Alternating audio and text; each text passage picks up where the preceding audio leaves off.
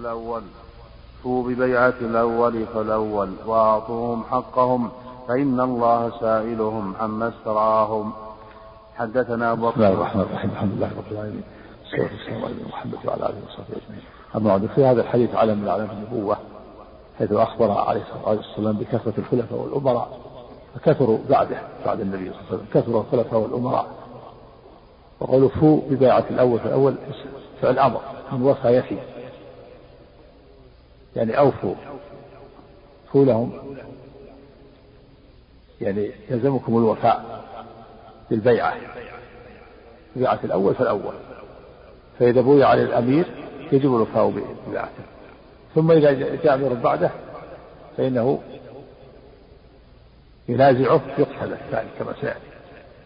في البيعة الأول فالأول. فالأول هو الذي تمته البيعة. والثاني جاء بعد بعد أن اجتمع الناس اجتمعت كلمتهم على الأول فيضرب عنقه كما جاء في الحديث الآخر. إن جاء آخر نازع فاضرب عنق الآخر. وفيه أنه يجب على الرعية السمع والطاعة في ولاة الأمور وأن يفوا بحقهم ويؤدوا الحق الذي عليهم ولو ولو لم يؤدوا ولاة الأمور الحق الذي لهم. فإن الله سائر عن استطاع فلا يكون امتناع ولاة الأمور إعطاء الرعية حقهم مانعا للرعية من أن يعطوا ولاة الأمور حقهم وأن يسمعوا لهم ويطيعوا في المعروف بالمعروف أنت عليك أن تسمع وتطيع لولي الأمر بالمعروف وتؤدي الحق الذي عليك. وأما الحق الذي لك من ولاة الأمور فإنك تسأله الله. نعم. حدثنا أبو بكر بن أبي شيبة وعبد الله بن براد الأشعري قال حدثنا عبد الله بن إدريس عن الحسن بن فرات عن أبي بهذا الإسناد مثله. حدثنا أبو بكر بن أبي شيبة قال حدثنا أبو الأحوص ووكيع. حاء وحدثنا أبو سعيد الأشج قال حدثنا وكيع. حاء وحدثنا أبو كريب وابن نمير قال حدثنا أبو معاوية حاء وحدثنا إسحاق بن إبراهيم وعلي بن خشرم قال أخبرنا عيسى بن يونس كلهم عن الأعمش. حاء وحدثنا عثمان بن أبي شيبة واللفظ له. قال حدثنا جرير عن الأعمش عن زيد بن وهب عن عبد الله رضي الله عنه قال قال رسول الله صلى الله عليه وسلم إنا ستكون بعدي أثرة وأمور تنكرونها. قالوا يا رسول الله كيف تأمر من أدرك منا ذلك؟ قال تؤدون الحق الذي عليكم وتسألون الله الذي لكم. نعم ومن الأثرة التفضيل. البعض على البعض. خلينا الذي أثر؟ يعني ستجدون من يؤثر غيركم عليكم على سيما الأنصار يفضلونهم عليكم. وفيه الأمر بالصبر. وأن كون ولاة الأمور يؤثرون بعض الناس على بعض لا يمنعهم من أداء الحق الذي عليهم. ويسألون الله الذي لهم فيه أنه أنه يحصل في آخر هذه الأمة أمور تنكر. كما سيأتي في الحديث أن هذه الأمة جعلت عافيتها في في أولها وسيصيب آخرها بلاء وأمور تنكرونها ولا حول ولا قوة إلا بالله. قال فسترون سترون بعد أثره يعني تفضيل في الأعطيات وفي الوظائف فضل بعض الناس على بعض وأمور تنكرونها فهذا لا يمنعكم من أن تسمعوا وتطيعوا ولاة الأمور في المعروف ولا يمنعكم من أداء الحق الذي عليكم وأما الحق الذي لكم فإن الله سائلهم. واسألوا الله الذي الذي لكم سوف تجدونه عند الله. نعم. حدثنا زهير بن حرب وإسحاق بن إبراهيم قال إسحاق أخبرنا وقال زهير حدثنا جرير عن الأعمش يعني عن زيد بن وهب عن عبد الرحمن بن عبد رب الكعبة قال دخلت المسجد فإذا عبد الله بن عمرو بن العاص رضي الله عنهما جالس في ظل الكعبة والناس مجتمعون عليه فأتيتهم فجلست إليه فقال كنا مع رسول الله صلى الله عليه وسلم في سفر فنزلنا منزلا فمنا من يصلح كباءه ومنا من ينتظل ومنا من هو في حش جسره جسره نعم. ينتظل أن يرضى بالنساء. ومنا من هو في جسره يعني الدواب التي ترعى حول الدواب التي ترعى. ومن خباءه يعني خيمته. نعم. يعني تفرقوا. نزلوا منزل في البرية تفرقوا منهم من يصلح خباءه خيمته. ومنهم من يرمي بالنشاب ومنهم من يرعى دوابه. فناداهم النبي صلى الله عليه وسلم هم على هذه الحال فاجتمعوا. نعم. فقال كنا مع رسول الله صلى الله عليه وسلم في سفر فنزلنا منزلا فمنا من يصلح قباءه ومنا من ينتظل ومنا من هو في جشره إذ نادى منادي رسول الله صلى الله عليه وسلم الصلاة جامعة. الصلاة منصوب على الإغراء يلزم الصلاة جامعة منصوب على الحال صلاة جامعة يلزم الصلاة تعالوا إلى الصلاة. حالة كونها جامعة. نعم. هذا ينادى به المتفرقين. في صلاة الكسوف ينادى صلاة الجامعة نعم. فاجتمعنا إلى رسول الله صلى الله عليه وسلم. فقال إنه لم يكن نبي قبلي إلا كان حقا عليه أن يدل أمته على خير ما يعلمه لهم وينذرهم شر ما يعلمه لهم. وإن أمتك وإن أمتكم هذه جعل عافيتها في أولها وسيصيب آخرها بلاء وأمور تنكرونها وتجيء فتنة فيرقق بعض وتجيء فتنة فيرقق بعضها بعضا وتجيء الفتنة فيقول المؤمن هذه مهلكتي ثم تنكشف وتجيء الفتنة فيقول المؤمن هذه هذه هذه فمن أحب أن يزحزح من النار ويدخل الجنة فلتأتي منيته وهو يؤمن بالله واليوم الآخر.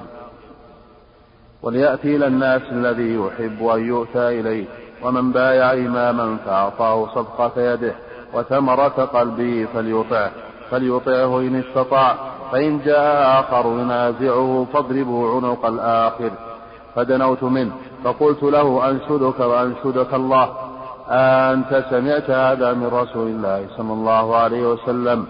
فهو إلى أذنيه وقلبه بيديه. وقال سمعت سمعته دناي ووعاه قلبي. فقلت له هذا ابن عمك معاوية يأمرنا أن نأكل أموالنا بيننا بالباطل ونقتل أنفسنا. والله يقول والله يقول يا أيها الذين آمنوا لا تأكلوا أموالكم بينكم بالباطل إلا أن تكون تجارة عن تراض منكم ولا تقتلوا أنفسكم إن الله كان بكم رحيما.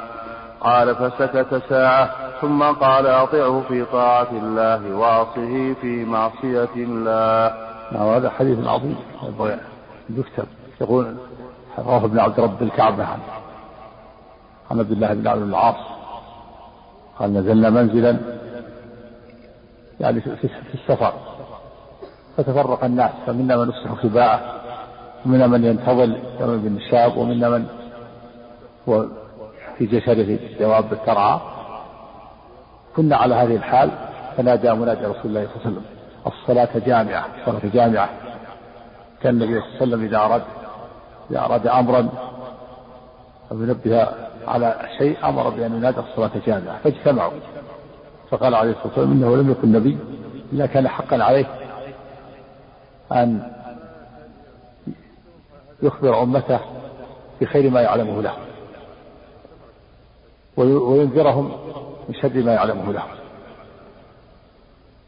هذه هذا وصف الأنبياء عليهم الصلاة والسلام. منصح الناس للناس؟ بلغوا رسالة الله. وهم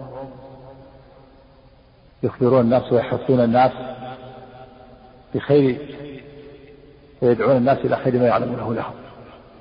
وخير ما يعلمه الأنبياء للناس أن يوحدوا الله ويخلصوا له العبادة ولا يشركوا به شيئا وأن تجتمع كلمة على الحق وأن ينشروا دين الله ويجاهدوا في سبيل الله. إنه ما من نبي إلا كان حقا عليه أن يخبر أمته بخير ما يعلمه لهم. وينذرهم يعني يحذرهم عن شر ما يعلمه لهم. ثم قال عز وجل وإن هذه أمتكم يعني الأمة المحرمة جعلت عافيتها في أولها. وسيصيبها بلاء وسيصيب آخرها بلاء وأمور تنكرونها. وتجيء الفتنة يرقق بعضها بعضا. فتأتي الفتنة فيقول المؤمن هذه مهلكتي مهلكتي هذه هذه. يعني الفتن يجعل بعضها بعضا رفيقا خفيفا. تجي الفتنة ثم تأتي فتنة أعظم منها فتخففها. تجي الفتنة يقول هذه مهلكتي ثم تنكشف ثم تأتي. الفتنة الأخرى وهكذا. في هذا الزمان الآن كثرة الفتن. فتن الشبهات والشهوات فتن الحروب فتن الأموال فتن الفضائيات.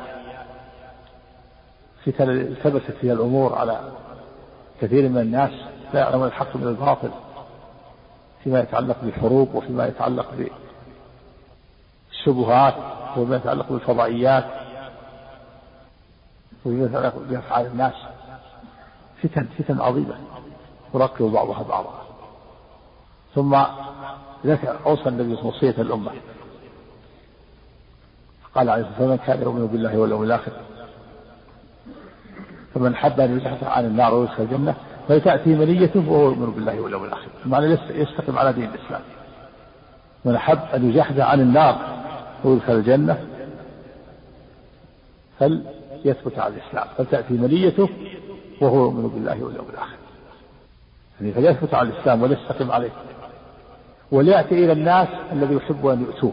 المعنى فليعامل الناس ما يحب أن يعامله به من النصح والصدق والإخلاص وليأتي إلى الناس الذي يحب أن يعني ليعامل الناس بما يحب أن يعامله به من النصح والصدق والإخلاص. ومن باع ثم قال ومن بايع إماما وأعطاه صفقة يده وثمرة قلبه وثمرة فؤاده فليطعه إن استطاع. فإن جاء آخر ينازعه فاضرب عنق الآخر. وهذا هو من الحديث. يعني إذا بويع الإمام اجتمع الناس على الأول ثم جاء آخر ينازعه يقتل الثاني. لأن الثاني جاء بعد. بعد أن اجتمع الناس على الأول واستتب الأمر الأمر فجاء يريد أن يفرق المسلمين ويشتت شملهم فيقتل الثاني الآخر. إن جاء آخر ينازعه فاضرب عنق الآخر. و... وهذا الحديث رواه ابن عبد رب الكعبة فقال ابن عبد رب الكعبة لعبد الله بن عمرو. هذا ابن عمك معاوية يأمرنا أن نأكل أموالنا بالباطل وأن نقتل أنفسنا. هذا غلط من عبد رب الكعبة معاوية رضي الله عنه لا يأمر بالناس أكل المال بالباطل. صحابي جليل من كتاب الوحي خال المؤمنين. لا يأمر الناس بأن يقتل بعضهم بعضا ولا بأكل المال بالباطل. وأما الشروب التي حصلت منه مع أهل الشام مع علي وأهل العراق. هذا اجتهاد منه في طلب المقاصة من قتلة عثمان رضي الله عنه. هذه الحروب فيها صدرت عن اجتهاد من الصحابة منهم من أصاب فله أجران ومنهم من أخطأ فله أجر. هذا حديث عظيم. هذا الحديث هذا. عبد عبد رب عبد رب الكعبة نعم. عن عبد الرحمن بن عبد رب الكعبة قال دخلت المسجد فإذا عبد الله بن عمرو بن العاص رضي الله عنهما جالس في ظل الكعبة والناس مجتمعون عليه فأتيتهم فجلست إليه فقال كنا مع رسول الله صلى الله عليه وسلم في سفر فنزلنا منزلا فمنا من يصلح خباءه ومنا من ينتظل ومنا من هو في جشره. إذ نادى منادي رسول الله صلى الله عليه وسلم الصلاة جامعة. فاجتمعنا إلى رسول الله صلى الله عليه وسلم فقال إنه لم يكن نبي قبلي إلا كان حقا عليه أن يدل أمته على خير ما يعلمه لهم وينذرهم شر ما يعلمه لهم وإن أمتكم حقا عليه يعني حقا عليه واجب هذا واجب على الأنبياء وقد ادوا هذا الواجب. بلغوا رسالات الله. ويبشروهم وينذروهم ويخبروهم بخير ما يعلمونه الأمة وينذرونهم من شر ما يعلمونه. نعم. وقد بلغوا رسالة ربهم عليهم الصلاة والسلام. بلغوا وأدوا ونصحوا عليهم الصلاة والسلام. نعم. إلا كان حقا. فقال إنه لم يكن نبي قبلي إلا كان حقا علي أن يدل أمته على خير ما يعلمه لهم وينذرهم شر ما يعلمه لهم.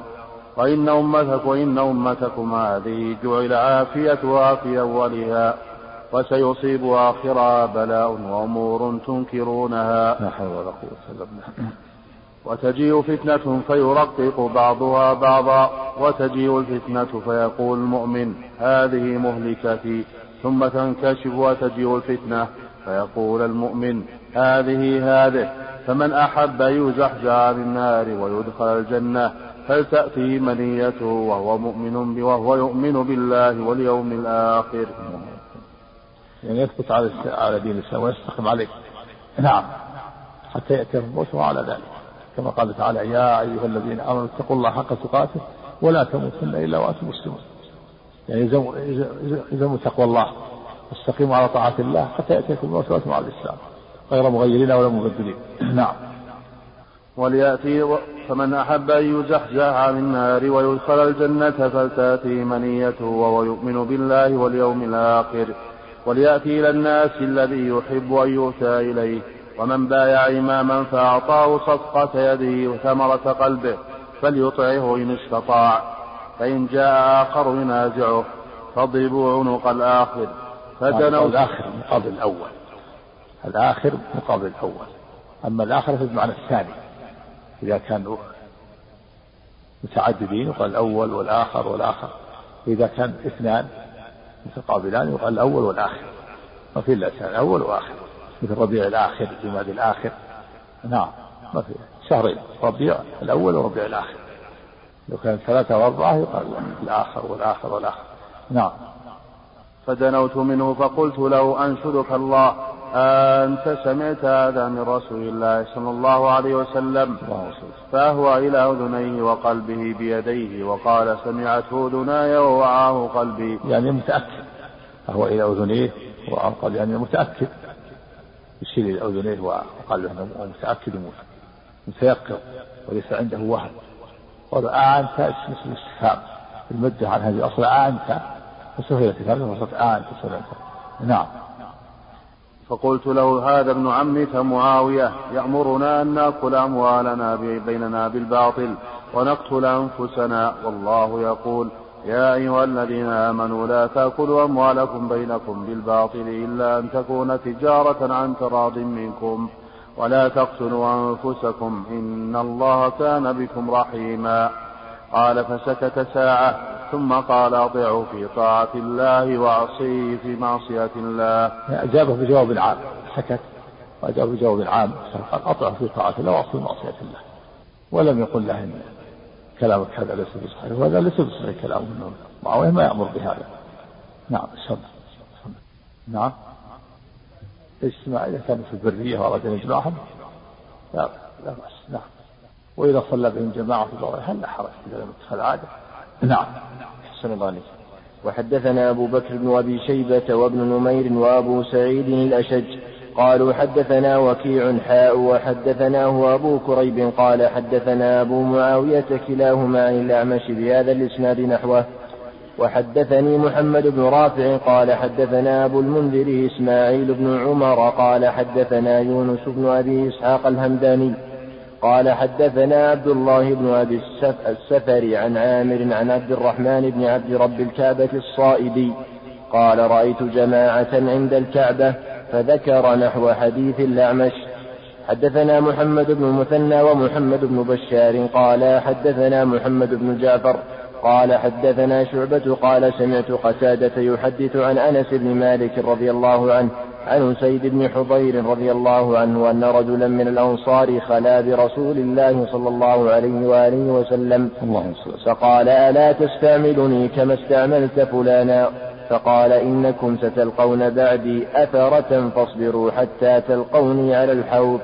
المعنى عندي استعملتها أنا المعنى أني إن استعملت هذا الرجل لمصلحة رأيتها فإنكم سوف يا معشر الأنصار سوف تلقون بعدي أثرة يعني أمراء بعدي.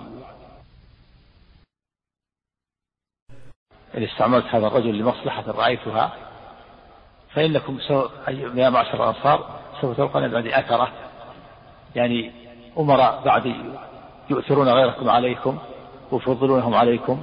ويمنعونكم حقكم فاصبروا حتى تلقوني على الحوض يوم القيامة. هذا في توطين للأنصار على الصبر وهذا في علم من علم النبوة وأنه سيأتي أمراء لا يعطون الأنصار حقهم يفضلون غيرهم عليهم. قال لما قال رجل من الأنصار ألا تستعملوا يا رسول الله؟ كما استعملت فلان. يعني توظفني بوظيفة تعطيني عمل مثل ما عمل فلان. فقال النبي إن هذا استعملته ووظفته لمصلحة رأيتها. وأنتم أيها الأنصار سوف تلقون بعدي أثرة.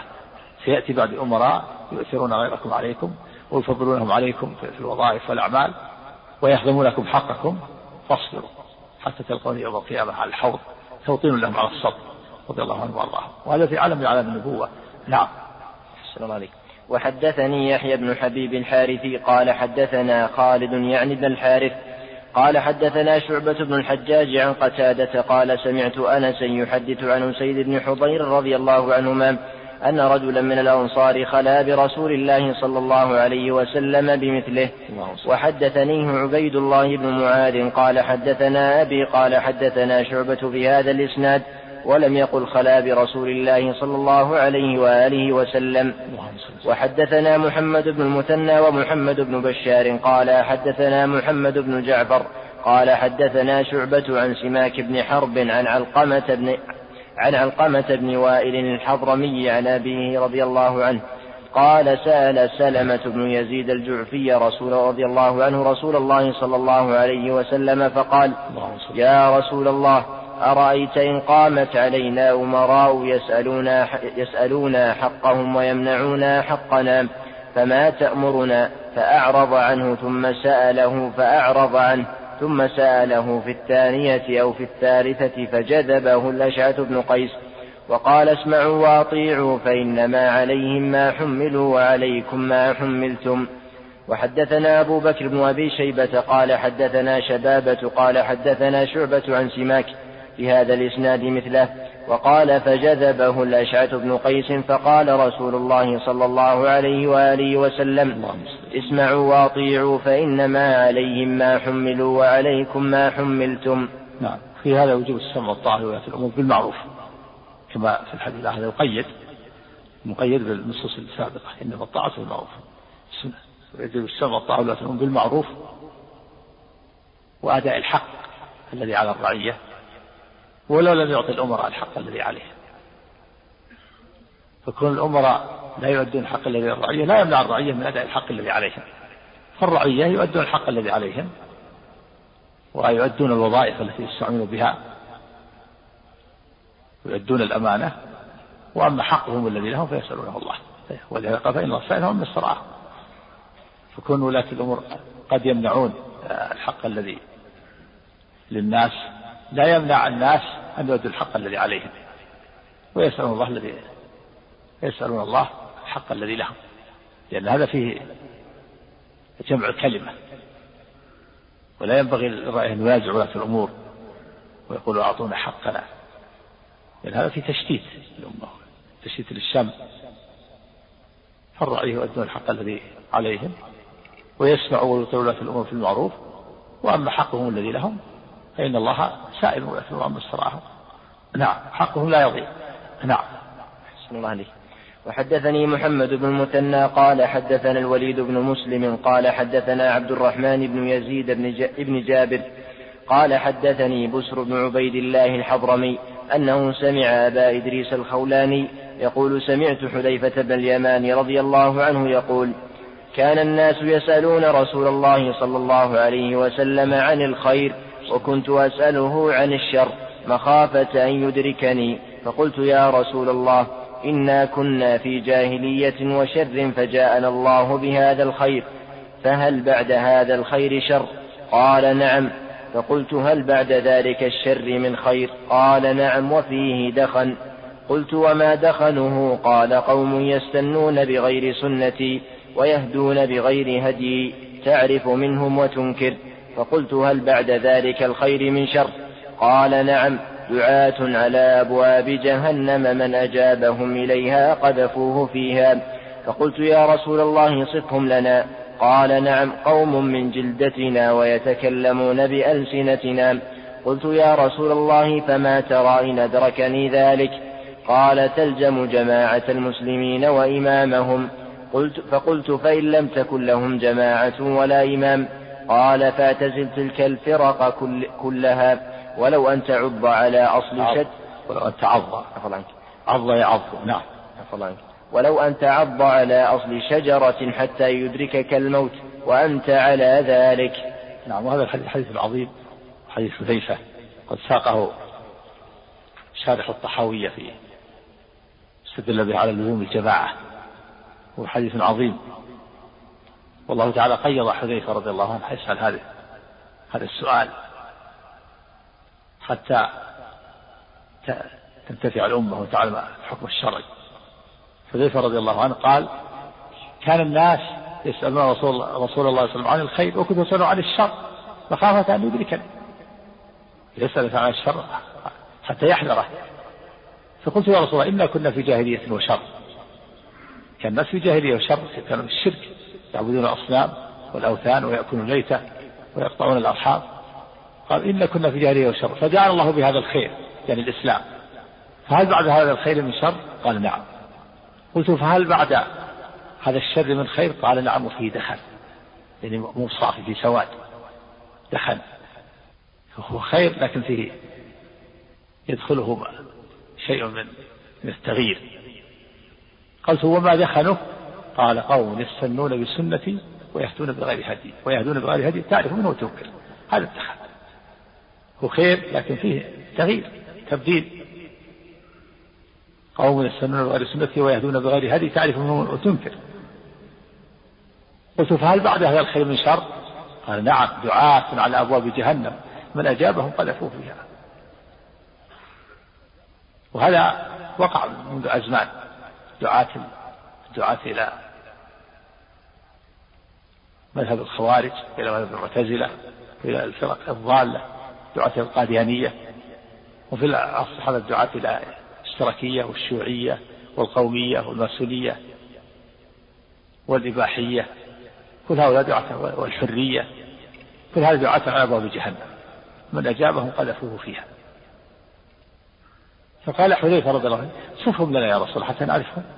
قال قوم من جلدتنا ويتكلمون بألسنتنا. يعني من العرب فصحى ألسنتهم حداد. هم غرباء من العرب.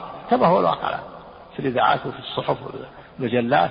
يدعون إلى الشر إلى الحرية وإلى التحرر وإلى الإباحية وإلى القومية وإلى الاشتراكية وإلى الشيوعية. وكذلك في هذا العصر يدعون إلى العولمة. هذا دعاة على أبواب جهنم عولمة. يكون الناس شيء واحد. الكفر والمؤمنون سواء هذه دعاة إلى العولمة. هؤلاء دعاة على أبواب جهنم من أتاهم قذفوا الدعوة إلى العولمة. الدعوة إلى الإباحية وإلى القومية والحرية والاشتراكية. وقبل ذلك في دعوة إلى الصوفية وإلى مذهب وحدة الوجود. كل هؤلاء دعاة على أبواب جهنم من أجابوا قذفوا فيها قال حذيفة فما تأمرني إن أدركني ذلك يا رسول الله؟ إن أدركني هذا الزمن ورأيت هالشرور ماذا أعمل؟ قال تلزم جماعة المسلمين وإمامهم هذا الشاهد. تلزم جماعة المسلمين وإمامهم. إذا وجدت جماعة المسلمين ولهم إمام كثر سوادهم والزمهم وكن معهم. الطائفة من أهل السنة والجماعة يدعون إلى الحق يدعون إلى الإسلام يدعون إلى التوحيد. يلزم مذهب السنة والجماعة يلزمهم وكن معهم. قلت يا رسول الله فإن لم يكن جماعة ولا إمام ما وجدت لهم جماعة ولا إمام ماذا أعمل؟ قال فاعتزل تلك الفرق كلها. تعتزل تلك الفرق التي على الباطل. ولو أن تعض على أصل شجرة حتى يأتيك الموت وأنت على ذلك. اهرب بدينك. واترك هذه الفرق الضالة. واعبد ربك ولو وحدك ولو تعض على أصل شجرة اذهب إلى البرية واعبد ربك. حتى تسلم بدينك. ويأتي العمل بالحديث الآخر. يوشك أن يكون خير مال أن يكون خير مال المرء غنم يتبع بها شعف الجبال ومواقع القطر يفر بدينه من الفتن نعم. نسأل الله السلامة والعافية. نسأل الله أن يعيذنا من الفتن نعم. أحسن الله عليك حدثنا محمد بن سهل بن ابن عسكر التميمي قال حدثنا يحيى بن حسان حاء وحدثنا عبد الله بن عبد الرحمن الدارمي قال أخبرنا يحيى وهو ابن حسان قال حدثنا معاوية يعني, يعني ابن سلام قال حدثنا زيد بن سلام عن أبي سلام قال حذيفة بن اليمان رضي الله عنه قلت يا رسول الله إنا كنا بشر فجاء الله بخير فنحن فيه فهل من وراء هذا الخير شر قال نعم قلت هل وراء ذلك الشر نعم. قلت قلت هل حصل التغيرات في الأول. حصل خير في الإسلام وعهد الخلفاء الراشدين وغيرهم ثم حصل. شرور وفتن نعم. نعم. أحسن الله عليك. قلت هل وراء ذلك الشر خير؟ قال نعم. قلت فهل وراء ذلك الخير شر؟ قال نعم. قلت كيف؟ قال يكون بعدي أئمة لا يهتدون بهداي ولا يستنون بسنتي. لما يعني أمراء يأتم الناس بهم. أئمة يعني أمراء يأتم الناس بهم. وهذا مثل الحديث الآخر وإنما أخاف على أمتي الأئمة المضلين. فالأئمة يكون أئمة في الخير ويكون أئمة في الشر. قال الله تعالى في أئمة الخير وجعلناهم أئمة يهدون بأمرنا. لما صبروا وكانوا بآياتنا يوقنون. وقال في أئمة الشر وجعلناهم أئمة يدعون إلى النار ويوم القيامة لا ينصرون. وهم آل فرعون. وأتبعناهم في هذه الدنيا لعنة ويوم القيامة هم المقبوحين. فالأئمة يكون أئمة في الخير وأئمة في الشر. سموا أئمة لأنهم يؤتم بهم ويقتدى بهم. فأئمة الضلال يقتدي بهم أهل الشر وأهل الضلال وأئمة الخير يقتدي بهم أهل الخير. نعم. نعم. ها؟ لا نعم يدخل فيها. الأئمة أئمة أهل السنة والجماعة أئمة الخير. نعم. أحسن الله قال يكون بعدي أئمة لا يهتدون بهداي ولا يستنون بسنتي وسيقوم فيهم رجال قلوبهم قلوب الشياطين. في. جث نعم. في جثمان إنس. نعم قلوبهم قلوب الشياطين في جثمان الإنس أجسامهم أجسام الإنس وقلوبهم قلوب الشياطين. لما فيهم من الشر والفساد والدعوة إليه. نعم. عفى الله عنك. قال قلت كيف أصنع يا رسول الله إن أدركت ذلك؟ قال تسمع وتطيع للأمير وإن, ضرب ظهرك وأخذ, مال وأخذ مالك فاسمع وأطع. أو إن ضرب ظهرك وأخذ مالك. في وجوب السمع والطاعة لولي الأمر. ولو ظلم ولو فسق ولو, ولو ضرب ظهرك بغير حق وسجنك وأخذ مالك. لا لا يجوز لك الخروج عليه. اسمع وأطع الأمير ولو ضرب ظهرك يعني ضربك بغير حق أو سجنك بغير حق وأخذ مالك بغير حق لا. لا يجب الخروج عليه. تصبر وتؤدي الحق الذي لك. وهذا يدل على أنه وهذا من أدلة منع الخروج على ولاة الأمور بالمعاصي والفسق والجور والظلم. إلا إذا وصل إلى الكفر البواح كما في الحديث السابق إلا أن ترى كفرا بواحا عندكم من الله في برهان. قال اسمع وأطع وإن ضرب ظهرك وأخذ مالك. ضرب ظهرك بالجلد بغير حق أو سجن بغير حق وأخذ المال بغير حق لا لا يجب لك الخروج عليه لأن هذه مفسدة صغرى والخروج عليه يسبب المفسدة الكبرى وهي رقة الدماء واختلال الأمن وانقسام الناس وتدخل الأعداء إلى غير ذلك من الفتن. نعم. أحسن الله عليك قال حدثنا شيبان بن فروخ قال حدثنا جرير يعني ابن حازم قال حدثنا غيلان بن جرير عن أبي قيس بن رياح عن أبي هريرة رضي الله عنه عن النبي صلى الله عليه وآله وسلم أنه قال من خرج من الطاعة و... على حديث نعم. نعم. قال إيش؟ إيه؟ مرسل منقطع لكن هذا متابع أتى به المؤلف متابع الحديث السابق. والمرسل هذا يقويه الموصول وإذا قواه الموصول صار دليلا صحيحا. والمرسل دل دل الحديث السابق الذي قبله على أنه متصل. فالمرسل يقوي. والعمدة على الحديث السابق. نعم. الله عليك يقول هذا السائل هل هذا العصر هو الذي ذكره حذيفة إذ أننا لا نرى الآن إمام واحد للمسلمين كلهم فليس لهم إمام كما قال حذيفة. لا حذيفة ما قال ليس لهم إمام. ليس لهم جماعة ولا إمام. لا فيه. قال تلزم جماعة المسلمين وإمامهم. يوزع إذا وجدت أي جماعة أي جماعة يعملون بالخير يلزمهم. مركز إسلامي في بلد من بلاد أوروبا في هنا خير ولهم رئيس. يدعوهم إلى الخير وينشر الدعوة يلزم كن معهم. مثل أهل السنة والجماعة هنا في المملكة العربية والسعودية يلزمهم. أهل السنة والجماعة مثلا في اليمن أو في الشام أو في مصر جماعة أصحاب السنة المحمدية يلزمهم يكون معهم. نعم. أحسن مالك يقول ما حكم المكث عند القبر بعد دفن الميت والدعاء له علما بأن المكث يسير؟ لا بأس هذا مشروع. بعد الدفن يشرع الإنسان يقف عند قبر الميت ويدعو له يدعو له بالثبات. ما جاء في حديث عثمان النبي صلى الله عليه وسلم لما دفن الميت قال قفوا عند أخيكم واسألوا التثبيت فإنه الآن يسأل. هذا مشروع يقف قليلا ويدعو له ويسأل يسأل الله له الثبات. نعم. يقول ما حكم صيام أول يوم في السنة إذا وافق الاثنين أو الخميس؟ وما حكم التهنئة بالعام الجديد؟ إيش؟ ما حكم؟ ما حكم صيام أول يوم في السنة إذا وافق يوم الاثنين أو الخميس؟ وما حكم التهنئة بالعام؟ تخصيص في آخر العام أول عام بدعة ليس له أصل. مثل سمع أيضا جاء سؤال هذا البارح وأخبرني بعض بعض الإخوان يقول الشباب يتنادون بالجوالات صوموا آخر آخر العام.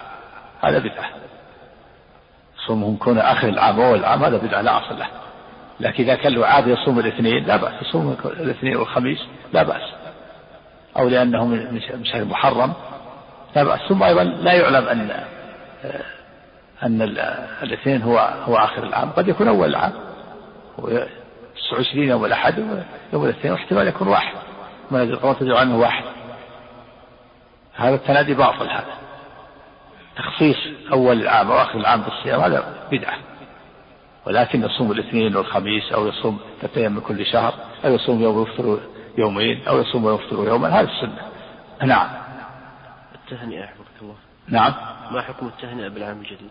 التهنئة لا لا لا أعلم بهذا الأصل. التهنئة يكون في الأعياد في الأعياد.